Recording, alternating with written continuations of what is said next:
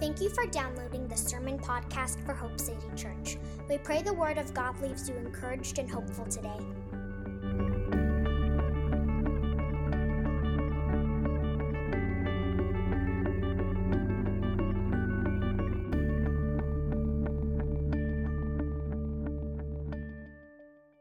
Psalm 139 this is a psalm of David. It starts like this O Lord, you have searched me and known me. You know when I sit down and when I rise up. You discern my thoughts from afar.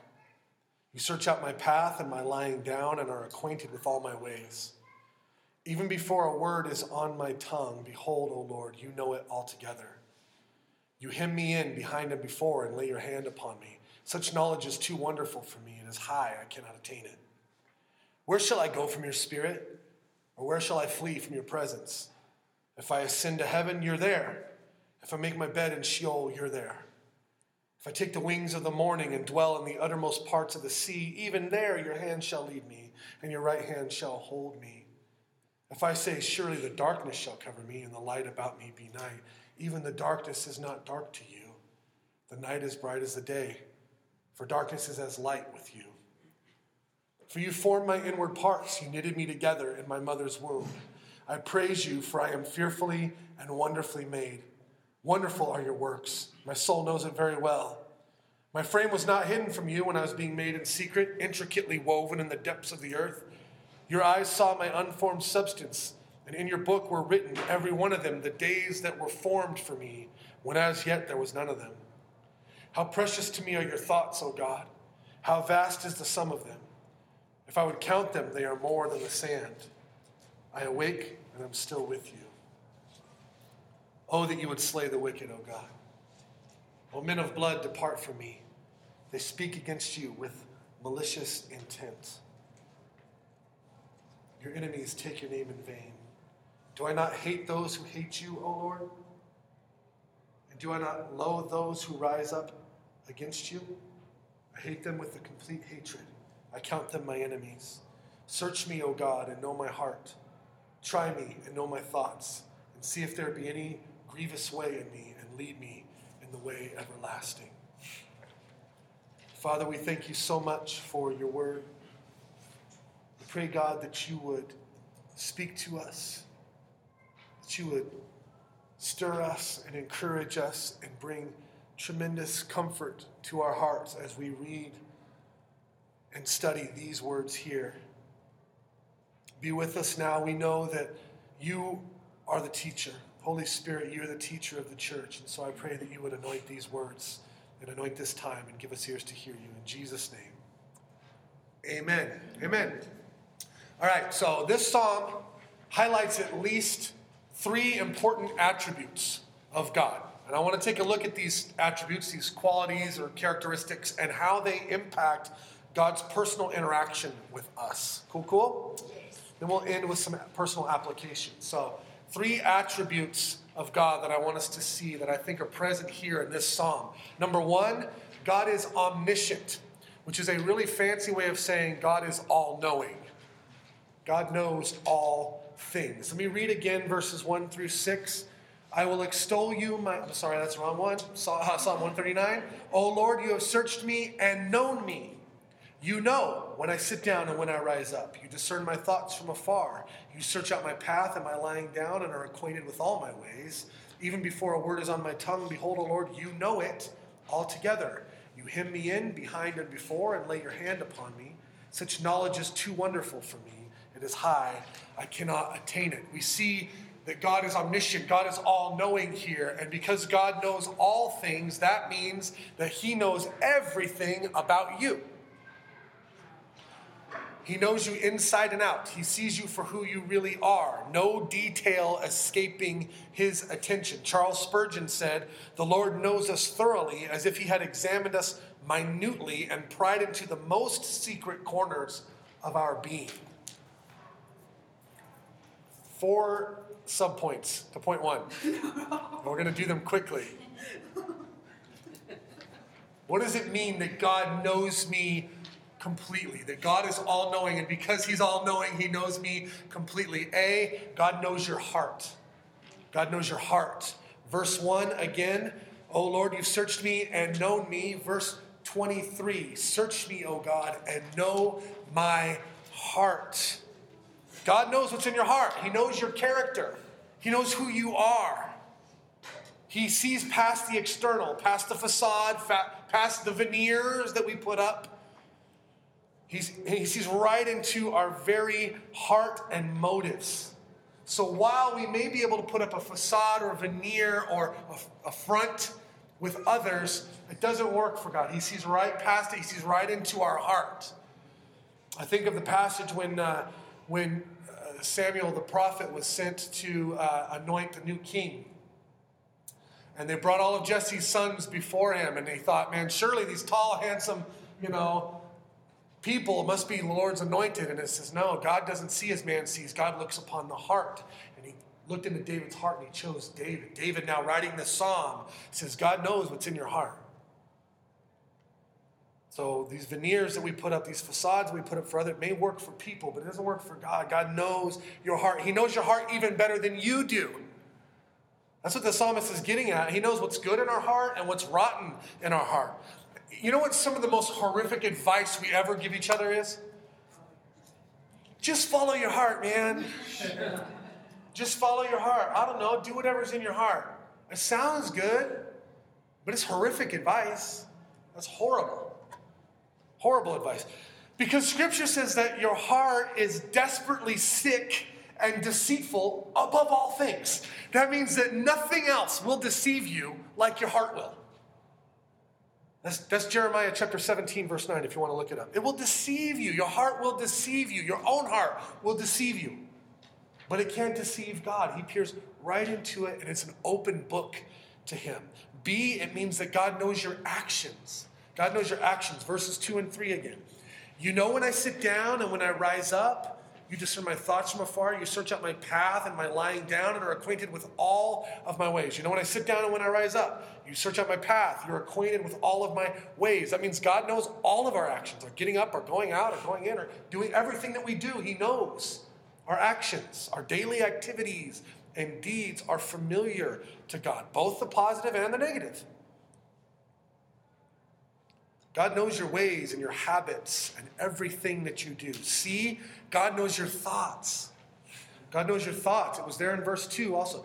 You know when I sit down and when I rise up, you discern my thoughts from afar. Look at verse 23 again. Search me, God, know my heart, try me, and know my thoughts. God knows your every thought. He knows my every thought. Every thought that honors him and every thought that offends him. Now, we go, hang on a second, eh? man, because it's like, okay, I'm, it feels rather invasive that God just knows everything about me, right? It's like, you know, my, I, man, my thoughts aren't even hidden from God, right? And I and we have thoughts that dishonor God, thoughts that offend God. I, I think that's one of the primary battle points in our life is, is our thoughts, is our thinking. And we have this idea that we have to just follow our thoughts wherever we have. Listen, I heard a saying once that was really helpful for me, and it's kind of cheesy, but it just works. It's like you can't control, you and I, we cannot control every thought that pops in our head, can we?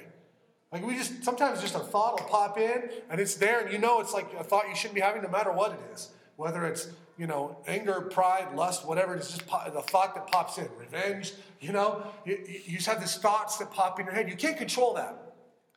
But we can control what we choose to meditate and dwell on in our mind right? So I don't have to just think and meditate on every thought that pops in my head. Somebody said it this way you can't control whether a bird flies over your head or not, but you can control whether or not it makes a nest on your head, right? So, so it's like that with our thoughts. We can't control every bird that flies in, but we can control whether we let it make a nest or not, right? So listen, the, the, the deal is not that we have a bad thoughts. What do we do with it? That's what this is talking about. The thoughts that dishonor God are thoughts we choose to meditate on and dwell on that dishonor Him. It's our meditation. That's why the psalmist prayed in Psalm 19 let the words of my mouth and the meditation of my heart be acceptable to you. What I meditate on, what I dwell on, what I choose to meditate on. So God knows your heart, He knows your actions, He knows your thoughts. D, God knows your words. Verse 4. Even before a word is on my tongue, behold, O Lord, you know it all together. Every word that you and I speak is known to God. Every word we've ever spoken to anyone anywhere is known to God. Jesus in Matthew chapter 12, verse 36 said, I tell you, this is Jesus speaking, on the day of judgment, people will give account for every careless word they speak. Ah, I don't like that. I don't like that one bit. Because I've spoken a lot of careless words. A lot of careless words. When we were in our study in Ephesians last year, we saw that we should, Ephesians said, says, speak only what is helpful and what imparts grace to the hearer. We should only speak words that help people and build people up in grace. Every word. It says, even before you say it, even before you speak it. That is, God knows my internal dialogue. You know, the, the words that we all just say. And again, it's our thoughts. I know it. But you ever had that moment where it's like, you know, you felt that check in your gut right before you said something really stupid or really bad, or you know what I'm saying? Like, oh, and you kind of bit your tongue. I just think, like many times, especially for a believer, I believe that like that's the Holy Spirit who knows. He says, "You before I, a word is on my tongue, you know it." And we're about to, it's on our tongue, and it's the Holy Spirit sometimes just goes, ah, da, da, da, hold up on that one, right? But He knows it. God is omniscient. He knows all things. That means you are completely known to God. Everything about you, your heart, your thoughts, your word, words and deeds, all known to God. Second attribute I want to look at is that God is omnipresent. And that's just another way to say God is present everywhere. God is present everywhere. Verses 7 through 12 again. Where shall I go from your spirit? Where shall I flee from your presence? If I ascend to heaven, you're there. If I make my bed in Sheol, you're there. If I take the wings of the morning and dwell in the uttermost parts of the sea, even there your hand shall lead me, and, and there your right hand shall hold me. If I say, Surely the darkness shall cover me, and the light about me be night, even the darkness isn't dark to you. The night is as bright as the day, for darkness is as light with you. God is everywhere. God is omnipresent, present everywhere. David asks a rhetorical question in verse 7, which is basically, Where can I go to get away from you? Or is there anywhere I could go to escape your presence? And then he proceeds to answer his own question in verses 8 through 12. Verse 8 told us, it says, If I ascend to heaven, you're there. This is the highest place I can think of going, you're there. If I make my bed in Sheol or like the grave, lowest place I can think of, nope, you're there, right? verses 9 and 10, if I go to the farthest reaches, if I take the wings of the morning and dwell in the uttermost parts of the sea, even there your hand shall lead me, and your right hand shall hold me. God is present at your highest heights and your lowest depths, at the farthest reaches. Listen, the most extreme distance you can think of going from this point is no further from God than where you are right now. You can run as far and as high and as deep as you want, and you can't escape God. Jonah found that out. So Jonah tried to flee from the Lord as if that was possible. And that's what the psalmist is saying is, where can I go that you're not present? If I went up to heaven, you're there. If I was in the grave, you're there. If I go to the uttermost parts of the sea, even there, the farthest place I can think of go.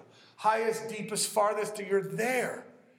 I know Maybe the darkness will separate me from your presence. Maybe the darkness will conceal me from you. Wait a second, verse 11 and 12. If I say, Surely the darkness shall cover me, and the light about me be night, even the darkness isn't dark to you, and the night is as bright as the day, for darkness is as light with you. Darkness cannot hide us from his presence. God is with you and sees you in the darkness as plainly as in the light of day. Daniel Akin on this verse says this He says, Turn off the lights, pull the drapes, close the blinds, pull the covers up over your head. Darkness may conceal one man from another, but it can never hide a man from God. There's nowhere you can go where God isn't present. Distance can't separate you from Him, and darkness cannot separate you from Him. God is omnipresent, present everywhere. Number three, God is omnipotent which means God is all powerful. potent, all powerful. Verses 13 through 16. I love the way that it shows us the power of God. For you formed my inward parts and you knitted me together in my mother's womb. I praise you, for I'm fearfully and wonderfully made. Wonderful are your works. My soul knows it very well. My frame was not hidden from you when I was being made in secret, intricately woven in the depths of the earth. Your eyes saw my unformed substance, and in your book were written, every one of them, the days that were formed for me, when as yet there was none of them. God is pictured here as the all powerful creator. No one else can do that. No one else can create the way that God creates. God alone is the all powerful creator. God is the one who formed you, who in fact formed every person on earth. I just feel like it's important to take a moment and answer the question here what is happening in the womb of a pregnant woman? And according to the scriptures, what's happening is the intentional and personal handiwork of God. With me? So, the Beatles wrote some crappy songs. right? Uh, just, just to be honest, right? Like, probably not everything Michelangelo did was the Sistine Chapel. Okay? But these artists have masterpieces. Now, I'm not implying that God makes things that are lesser than, but all I am saying is that word is used describing you and I, describing every person on this planet. It says we are his handiwork, his poiema, his masterpiece. He's the one who created and fashioned and formed every person you've ever met. This means every human being you've ever met has dignity and value and worth because they were handcrafted by God. Verse 13, you formed my inward parts, all my internal parts. God, you formed them. Verse 13 says, You knitted me together in my mother's womb. Verse 15 says, When I was intricately woven, you are intricately woven by God. Verse 14 it says, I am fearfully and what like fearful, like I'm in awe, wonderful. I'm fearfully and wonder, I'm in awe and wonder of how you have formed me, God. Wonderful are your works. Instead of bemoaning the way he is, he praises God for forming him the way that he has. That, that runs just right against the grain of how many of us view ourselves, doesn't it? How often do you look at yourself? Listen, I do it, we all do it. The first thing we see about ourselves is our imperfections. The mirror is awful to us. And it's not actually the mirror, it's the eyes that behold it. It's the mind that beholds what they see in the mirror. Because what you're seeing now, whatever you feel about what you see, that's something internal that's happening in you. But what you're look, actually looking at is the intricately woven, personally handcrafted work of God. When the psalmist gets that, he goes, I praise you. I praise you. You are the all powerful, omnipotent creator. You formed me. Do you think these verses may have any relevance to our present culture? I know it's heavy, man. I know we don't want to talk about this, but do you think it has any relevance to our present culture? We go, the Bible's so irrelevant. You think that's irrelevant to our present day and age that God is the one working in the womb? That God is the one who fashioned your body and all of its parts? That's incredibly relevant. And yet, even before he began to form you in the womb, this psalm says that he knew you before that. You were in his heart and in his mind before he even began forming you. Not only before you took your first breath, but before he even began to form you and intricately weave you in your mother's womb. Verse 16 You saw my unformed substance, and in your book were written every one of them, all the days that were formed for me, when as yet there was none of them, before I even lived a day. You knew all my days. And you saw me before you even formed me. That means, and I say this over and over again, but I hope I say it till I'm blue in the face and you remember it like Always. That means there are no accidental people. None. You may have been a surprise to your parents, you were not a surprise to God. God wasn't like, oop, oh, what do I do with this one? Uh, I guess I better find a family for them. Handcrafted by God in his heart before he even began to form you. In fact, he formed you because you were there already in his heart. He says, Oh, I know. And he formed your hand, crafted you. You are his handiwork. That's why you exist. For his glory and his pleasure, because he loves you and because he formed you, because you were in his heart before the foundation of the world. He knows the end from the beginning. He already knows the days you haven't even lived yet. He's seen your future, he's in your future. He's there before you. And the sovereign, all powerful God who knows the end from the beginning is able to bring you through each day to his presence. So, these three attributes both convicting and comforting, right? Both convicting and comforting. I, I, felt it as I'm putting this together, I felt it as I'm preaching it this morning. Conviction and comfort from all three of these attributes, okay? Conviction, listen, all three of these attributes can and in many ways should bring a healthy sense of conviction. That is, okay, God, God is omniscient. He knows everything. That means I can't fake him out. Like he know, like I feel violated. He knows everything. The deepest, most secret corners of my heart. God knows it. He knows all things. So that's kind of convicting. All right? Because I don't know about you, but there's stuff in there that I don't broadcast to everyone else. Like if that, if we put that on the uh, projector screen for everyone, all the deepest, darkest recesses of your heart, you want to play that tape for everyone?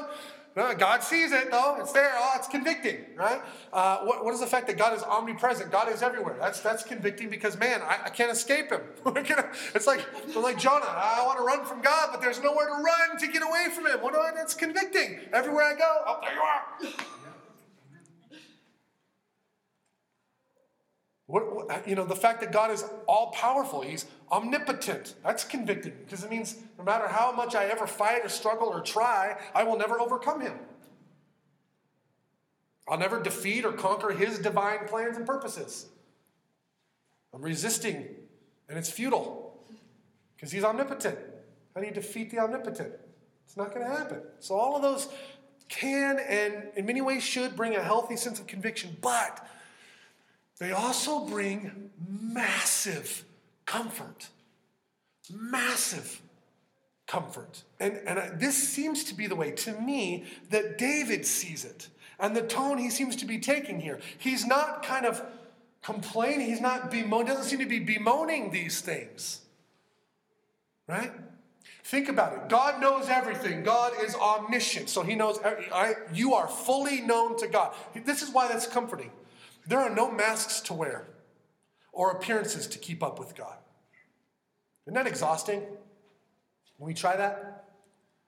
Keep up appearances, put on the mask, let everybody see. You know, how, how, many times? I love it when I love it when somebody's like brand new to the faith and they don't know better, and they come to church, and you know, and and and you're like, "How you doing?" They're like, "Man, life is effed up right now, bro," and beeping, beeping. But it's like they don't know that they're not supposed to act differently. They don't know that, and I love that because they're real right right and then later and then later they figure out the game and, and they give they give a different answer. You know, how you, and their life is falling apart. And when they first got saved, they're just honest about that. And oh, things are awful, and beep, beep, beep, beep, beep, beep, and they're going on. And it's like, oh, they're so raw and so real. And then five years later, how you doing, brother? Life is still falling apart. And they go, oh, I'm blessed with God's best. I'm above and not beneath. I'm the head and not the tail. I'm blessed coming in, blessed going out, brother. Things are good, right? You know, your life is falling apart. And, and five years ago, when you first saved, you didn't know to play the Christian game. You didn't know to put on the mask. You know? And you've, you've gotten fake, and now you're acting. And now we're all acting in some ways. So there's masks to keep up because we got to have an appearance. Because because I guess what happened? Because guess what? I did let some people in, and some some Christians. When I was first saved, I go. I'm not talking about me, but well, this happened to me in some ways. But I, have seen it happen with other people. They come in. Oh, life is effed up right now, bro. And beep beep beep beep beep. And, and somebody went, listen. Stop. Oh, no, you're not supposed to talk like that. You're not supposed, and they're like, instead of addressing the real pain and whatever's going on in their life, they started coming at them with church rules, right? And so they taught them, oh, no, no, I don't get to be real with you. I have to wear a mask. I don't get to show you everything that's in here because it's not safe with you. You're fully known to God. There are no masks to wear and no appearances to keep. The pressure's off. The pressure's off. He already knows it all. You can't hide anything from him. He already knows it. He knows you better than you know yourself. This means that he will never, there is never going to be a point in your walk with God where he is surprised or caught off guard by your sin. There's never going to be a point where he's like, oh, I didn't see that one coming. And if I had, maybe I wouldn't have called them. Maybe I wouldn't have created them. That's never going to happen because God already God knows sins you haven't even committed yet that you're not even aware of. He knows it all. So you don't have to fake with him. He knows everything. He knows your heart, your thoughts, your words, and deeds. And he loves you. So these two go together. It's not just that God knows all about me, it's that God knows all about me and loves me still. Do you see the freedom in that? Pastor Tim Keller, stay with this quote. I put it on your sheet. Go back to it if you have to, because this is one of my favorite quotes. I think it's powerful, because this illustrates just a biblical truth that I think will set us free in our walk with God. He said this To be loved but not known, it's comforting, but it's superficial. That is, it's comfort. You love me, but that's only because you don't really know me. You don't actually see the deepest recesses of my heart. And so that's why you love me. If I let you see that, you'd probably stop loving me. So to be loved but not fully known, that's comforting, but it's superficial. It's a surface level love. Okay? To be known completely and not loved is our greatest fear. Our greatest fear is that I let all of this out to you and you don't love me. You see it and you go, yeah, I'm out. That's our greatest fear. That's why we put on the masks. And he says this But to be fully known and truly loved is, well, a lot like being loved by God. And it's what we need more than anything to know that I am fully known and fully loved. Nobody knows you like God knows you. And nobody loves you like God loves you. So that's why his omniscience is comforting. He knows it all. I don't have to fake him out. He knows it all already, and he loves me more than anyone. Why is it comforting that God is everywhere? God is omnipresent. Well, it seems like I can't escape him. Here, here's why that's actually comforting for the child of God is that you are never truly alone. Never. There's never a point where you are truly alone. God has promised to never leave nor forsake you. That means even if everyone else in your life abandons you, God never will. That's the promise of Scripture. It says, I will never leave you or forsake you. I don't care who else turns on you. See, uh, other people see, and they in and out of your life. People you think that are going to be there forever, they're out, and they, they tap out at some point, and they just go. People will fail you, and people will fall short. God says that'll never happen with me. you can't escape my presence. Everywhere, you, even when you try, there I am. Highest heights, lowest depths, the farthest reaches, I'm there. You can't get rid of me. You can't shake me, kid. I'm with you. And I know everything about you, and I love you. I'm with you, and I know you, and I love you. How does the fact that God is omnipotent and all powerful, how is that comforting? All the days of your life are in the hands of a sovereign, all powerful God. Now, if God just loved you and knew all about you, wanted the best for you, but he had no power to impact any part of your life, that's not very comforting. You love me, you know me, that's great, that's awesome, but that, that doesn't really help me in terms of life and eternity.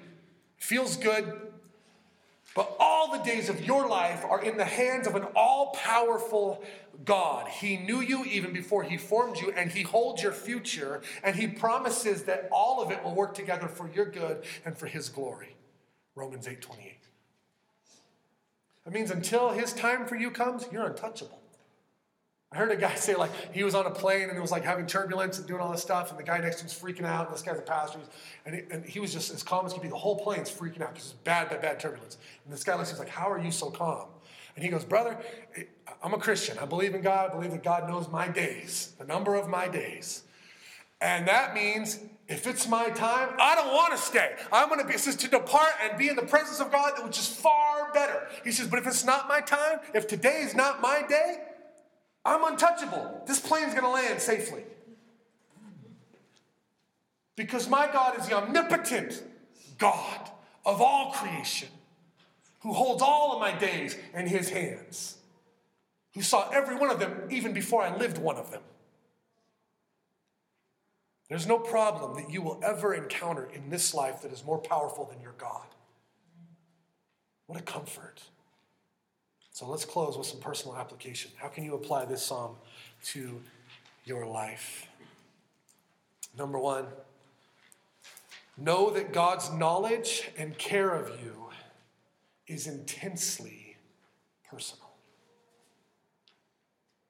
It's intensely personal. This is David, one man out of millions at that time, hundreds of millions maybe. Now it's billions, seven billion plus people on the planet. Right? One man who, at one point in an earlier psalm, I think Psalm 8, looks up at the stars and says, When I consider the heavens, the work of your fingers, what is man that you're even mindful of him? You ever feel like that? Like God's so big and the world's so big, the universe is so big, and there's billions of people on this planet, and who am I in the middle of all of that? David had that feeling, but here's look at what he says, verse 1. Oh Lord, you've searched me not just you've searched humanity at large, you've searched me. And you know me. You know when I get up and when I sit, you see how intensely personal that is? That's not just God loving the world or God caring about the world or searching the world or knowing the movements of the world. It's God knowing you, your thoughts and your movements and your words and your heart. It's intensely personal. And look what he says in verses 17 and 18. How precious to me are your thoughts, O God. You see, David's not bemoaning all of this. He says, When I think about all this, your omniscience and your omnipresence and your omnipotence, God, how precious are your thoughts to me, God. How precious are your thoughts. How vast is the sum of them. If I would count them, they're more than the sand. I awake and I am still with you. Think about the fact that God thinks about you. He says, How precious are your thoughts to me? You think of me, God. Like you, out of all these billions of people, you think about me. And you think precious thoughts. He says, I awake and I'm with you. Like this is intensely personal. God's knowledge and care for you is intensely personal. Yes, God knows all things, He knows you. Yes, God is everywhere. He's with you. Yes, God is all powerful. He is all powerful in your life. It's intensely personal. Number two, second application. How can we apply this psalm?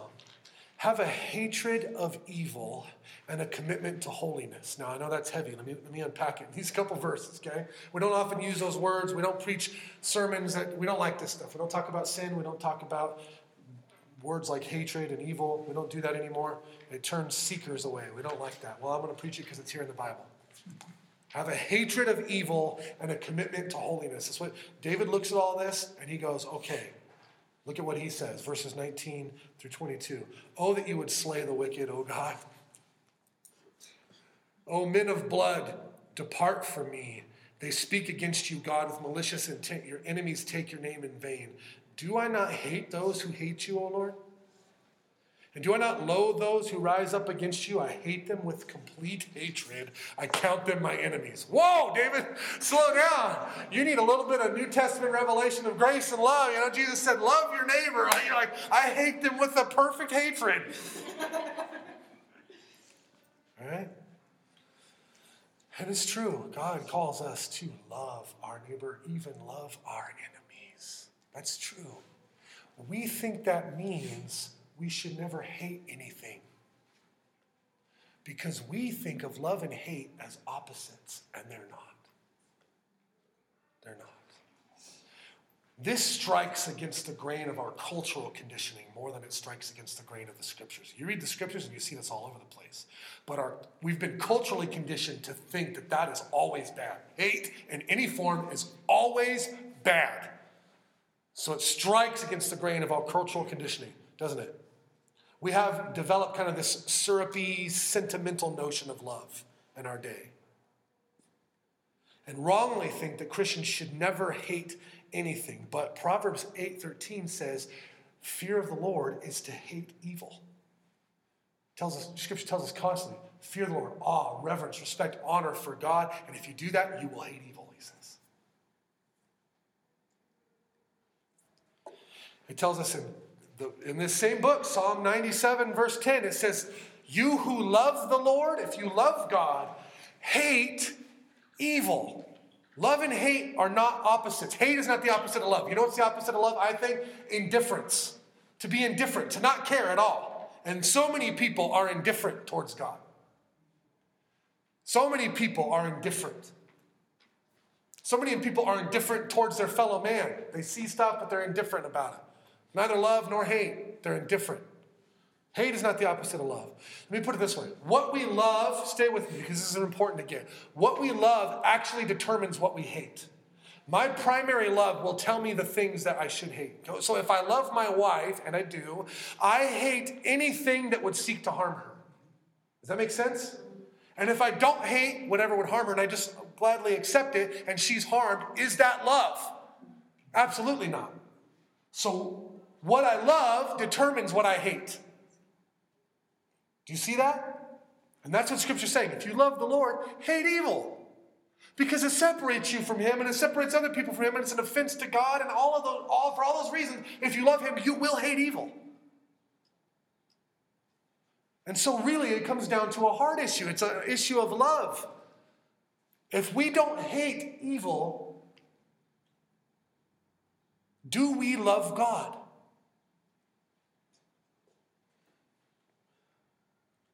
Our primary love will define our hate. That is, if I primarily love sin and myself, I will hate the commands of God and the call of God to live a holy life for myself and for others. If I primarily love God, I will hate my sin and any sin that creates devastation and is an offense to God, which is all sin. Now, the problem with our hate is that it's so often tainted by our sinful nature. right? We don't we don't hate the way that we should in the right way for the right reasons. Our hatred is self serving. It's motivated by love of self and not righteousness. What we think of when we think of hate as a bad thing, and it is in that sense. People hate all kinds of things unrighteously. They hate different people, and that's unrighteous. There's nothing about that as a godly hate. People hate God. It's an unrighteous hate. People hate one another. It's an unrighteous hate. People hate themselves. Unrighteous hate. Our hate is so often tainted by our sinful nature. But David is not saying that here. He, he's not tainted in this moment, as he's moved by the Holy Spirit, he's not tainted by a sinful, self serving hatred. He says, I hate them with a complete hatred, and that word could be translated perfect hatred. And in some translations, that's how it's translated. He says, My hate that I feel right now is a perfect hate. It's a hate untainted by sinful, self serving flesh. David's not upset with others about the bad time they're giving him. He's upset for the glory of God. When he looks out and sees, as he mentioned here, violence and bloodshed and people speaking against God with malicious intent and taking God's name in vain and rising up against God, when he sees such hatred of God, he hates it. And he should. And we should. If we love the Lord. It is entirely possible and should be the the constant response of the child of God who truly loves the Lord to love all people and hate all evil. They're not separated things. I would say the best thing to do is start by hating the, the evil in our own hearts.